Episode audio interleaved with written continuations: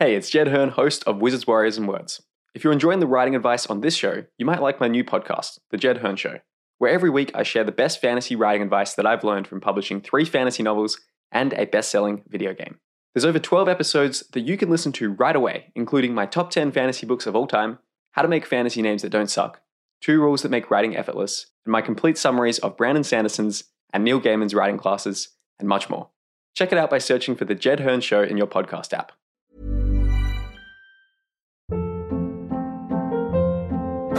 Hold up. What was that? Boring. No flavor. That was as bad as those leftovers you ate all week. Keke Palmer here, and it's time to say hello to something fresh and guilt-free. Hello Fresh. Jazz up dinner with pecan-crusted chicken or garlic butter shrimp scampi. Now that's music to my mouth. Hello Fresh. Let's get this dinner party started. Discover all the delicious possibilities at hellofresh.com.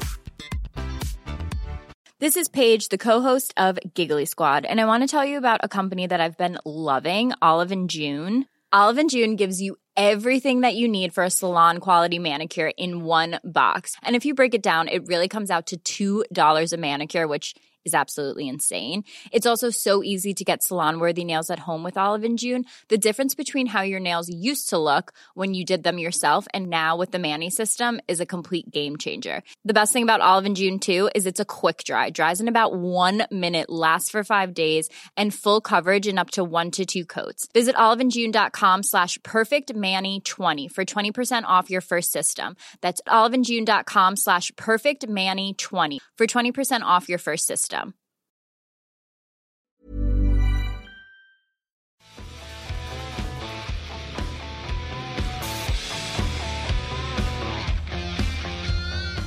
Hello and welcome to Wizards, Warriors and Words, a writing advice podcast. I'm Jed Herne. Only I'm not. I'm Rob Hayes, uh, our illustrious leader. Jed Herne is currently in the workshop uh, having a software upgrade. So uh, we're doing this lovely low effort uh, episode uh, where he's asked us to talk about a few books which have helped us uh, with the the craft of writing, of which we've learned um, something about the craft of writing. So, I'm Rob Hayes, and these are the three books that I chose. Number one, Assassin's Apprentice by Robin Hobb. Oh, it's an old book. It smells brilliant. Now, I know what you're thinking. This is actually Royal Assassin, not Assassin's Apprentice. Um, the thing is, this this is my original copy of Royal Assassin, and my original copy of Assassin's Apprentice has been lent around so many times. I actually have no idea where it is anymore. I have no idea who has it. It's, gone. It's unfortunate because I no longer have the full set. So we'll go with this one. This is the one that I got a couple of years ago. My illustrated edition of the Assassin's Apprentice which I haven't actually got around to reading yet. But it's glorious. It's beautiful, and it's full of lovely artwork. And that has nothing to do with what I'm going to talk about, but brilliant. So, um, what did I? What, what do I feel I have learned from Assassin's Apprentice? I feel it, with, with this series, um, it's meant so much to me over the years that I've read it multiple times and I just I love it so much. Um, apart from being the first book and series that I ever read which were written in first person, which is a major thing. I, I, I didn't really realize writing could be in first person until I was reading these books about 20 odd years ago, I think it is. Um, and I think what I learned most about it was just how to build such a core of emotion into the story and into the characters. Because it is i mean there, there is so much emotion in these in these books. Um, i cried multiple times reading these. Um, they are so well written in in such a way that it really puts you in the mind of the character in the heart of the character and you really feel they're feeling. And that's something that i i definitely learned through reading these books how to just instill emotion within the um, within the characters, within the words, and hopefully, I think I've learned something. I, I think I've learned something. I mean, I, I don't want to do anything near as well as this, but one day maybe. So you'll notice here, by the way, I'm choosing more modern books. Um, the others might choose slightly older books, but uh, I've never read any any how to write books or anything like that myself. Um, I, I, learned everything through reading of a fiction books myself um, and just trying it out myself. So, uh, my second book, which I'm picking, um, is is this one, Retribution Falls by Chris Wooding, which is probably an off the wall choice, but there we go. Anyone who follows me on social media like will probably already know that I am a massive Chris Wooding fanboy. Uh, I love everything of his I've ever re- read because it's brilliant, but doesn't smell quite as good as uh, my original copy of Royal Assassin, but there we go. Um, so I think what I learned most about these books, uh, this this series, the Tales of the Ketty Jay, um, is just how to have fun. Um, they are they are they are fun and they are serious and then just it's the mix between those two. I I sort of when I was reading these, I realized I think for the first time that you can write a series which is entirely serious and yet also be full of humor which is definitely something that I never really realized before. I thought, you know, you were either reading sort of comedy or you were reading a serious sort of thing. And I don't particularly like comedy in books myself. I like humor in books, don't like comedy. It's weird. Um, and what I found in these is just they are hilarious while also being serious. Um, and because of that, they meant a lot to me. They meant a lot to me realizing how I wanted my voice to be within my within my books. I was actually I read these this entire series, or at least all the ones that were out at the time. I think about a year or so before I wrote The Heresy Within. Um, so they definitely had an impact upon me and how I wanted my voice within my books to sound because I like to have humor in my books and come across within the things that happen within within them, but not comedy. Not comedy. Um, so yeah, my second book, Retribution Falls by Chris Wooding. And then I'm going to cheat. For my third book, I'm going to pick Firefly, which is not a book. I know, I know, it's a TV series, but the dialogue that you find in this series is absolutely masterful. Um, and I don't think there's been any book or any other TV series which has taught me as much about how to deliver dialogue as this one. Um, it's just, it's perfect on so many levels. It sounds realistic. And I, that's one of the biggest things for me. I, I always strive to have the dialogue in my books sound realistic. It's it's it could happen. These are people talking to each other. It's not staged. And I took a lot from this series, and that's that, that's how I sort of uh, like to try and structure my own dialogue through the lessons that I learned through things like Firefly. Um, it's serious. It's it's flavorful. It's humorous. It's it's brilliant, and it, it's realistic. And each of the characters is so well written in their dialogue that another character could deliver that line of dialogue and you'd still be like, ah, I think that dialogue should belong to this character. It's it's that good.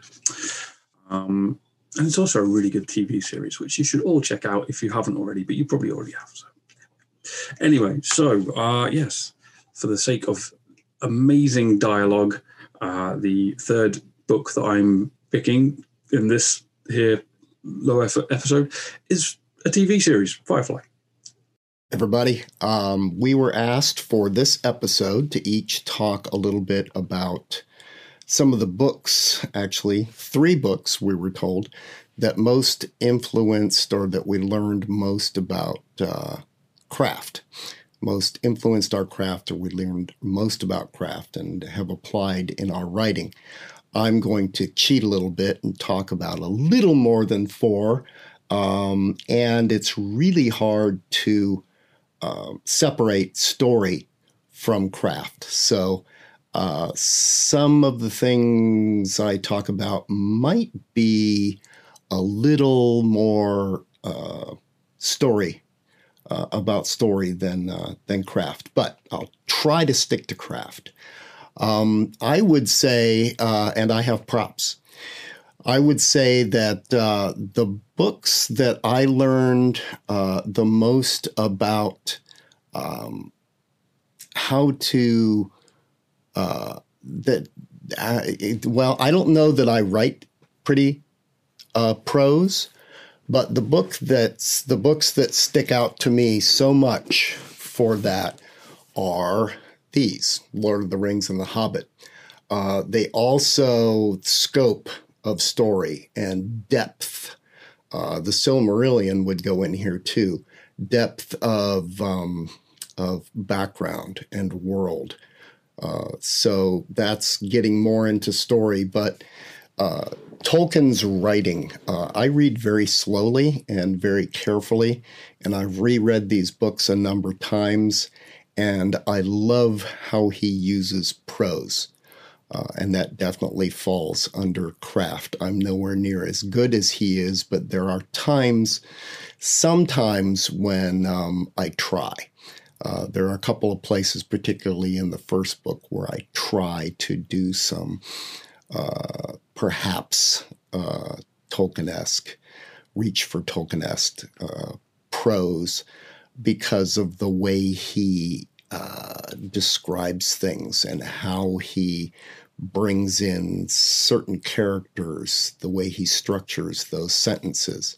Again, I don't think my writing is anything like his, but um, I, uh, I, I study it pretty hard and would hope to be able to write like that um, someday, maybe um, without you know the big long digressions you know and it has you know its its issues. But uh, as far as craft i just uh, absolutely love uh, the way tolkien puts words and um, and uh, sentences paragraphs together. Um, so that's that's a big one.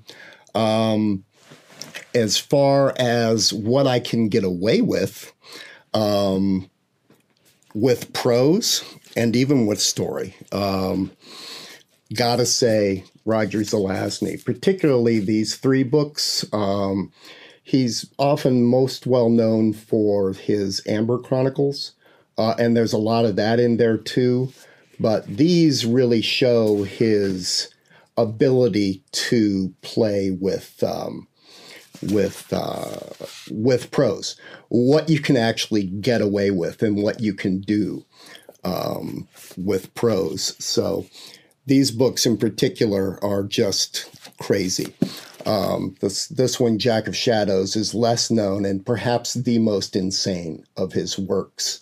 Um, I'm going to read one of my favorite uh, quotes from uh, from him uh, this is Zelazny talking about writing. Occasionally, there arises a writing situation where you see an eternal, uh, alternative to what you were doing, a mad, wild gamble of a way for handling something, which may leave you looking stupid, ridiculous, or brilliant. You just don't know which.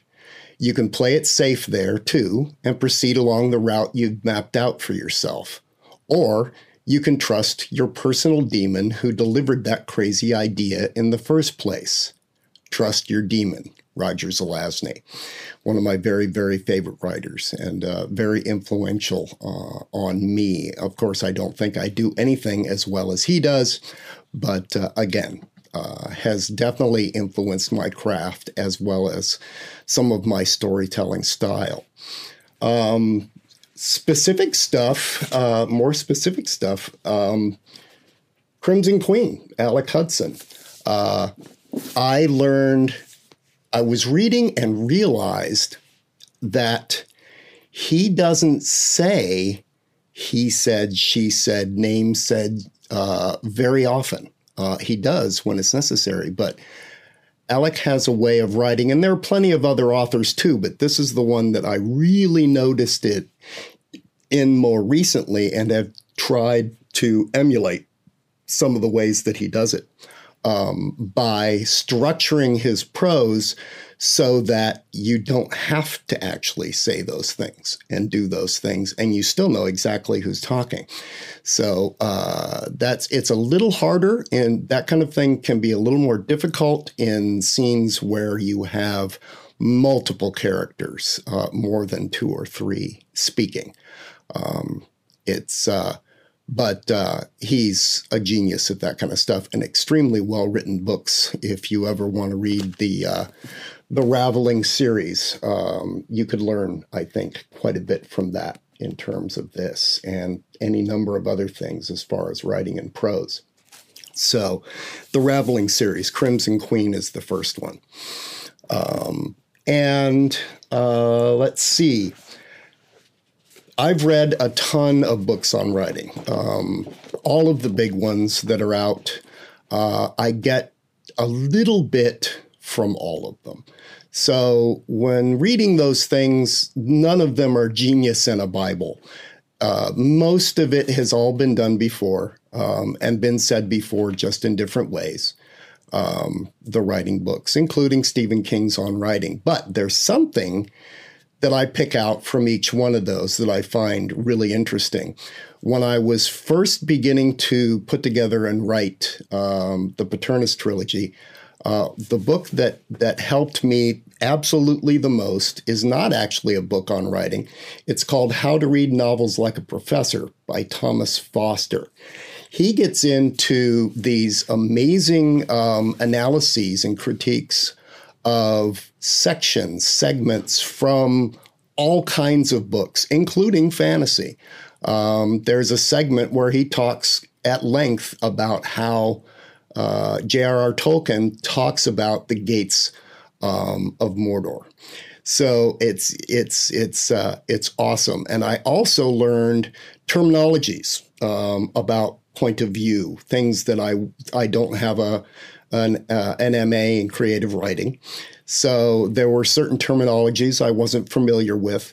Um, so I learned a lot about that, plus just how um, certain things are done with um, uh, as far as POV. What makes it omniscient? What makes it third person, tight third person uh, POV? There's a lot of that kind of stuff that you learn in here so that you can then use it to look at prose. And it, it was fascinating, still is. I still go back to it again how to read novels like, like a professor. Um, and there's one thing I wanted to grab that, that I have to show.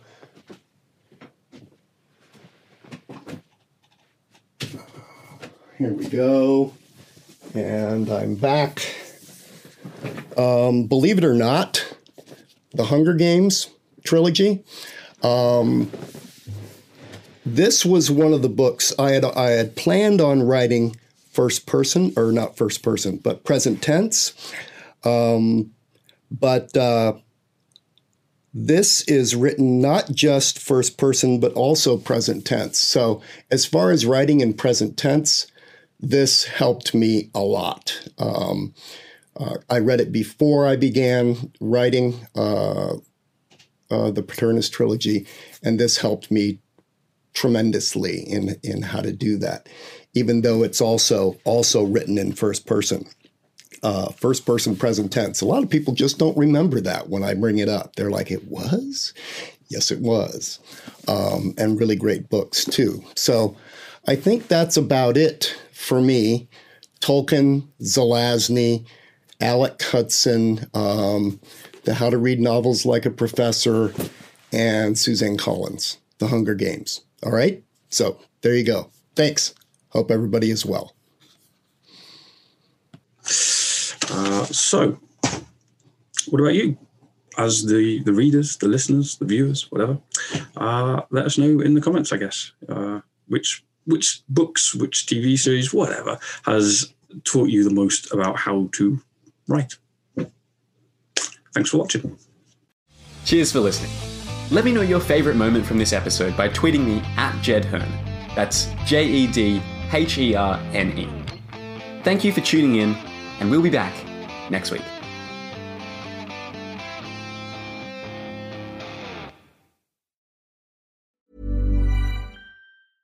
Ever catch yourself eating the same flavorless dinner three days in a row? Dreaming of something better? Well, HelloFresh is your guilt free dream come true, baby. It's me, Keke Palmer. Let's wake up those taste buds with hot, juicy pecan crusted chicken or garlic butter shrimp scampi. Mm. Hello Fresh. Stop dreaming of all the delicious possibilities and dig in at HelloFresh.com. Let's get this dinner party started.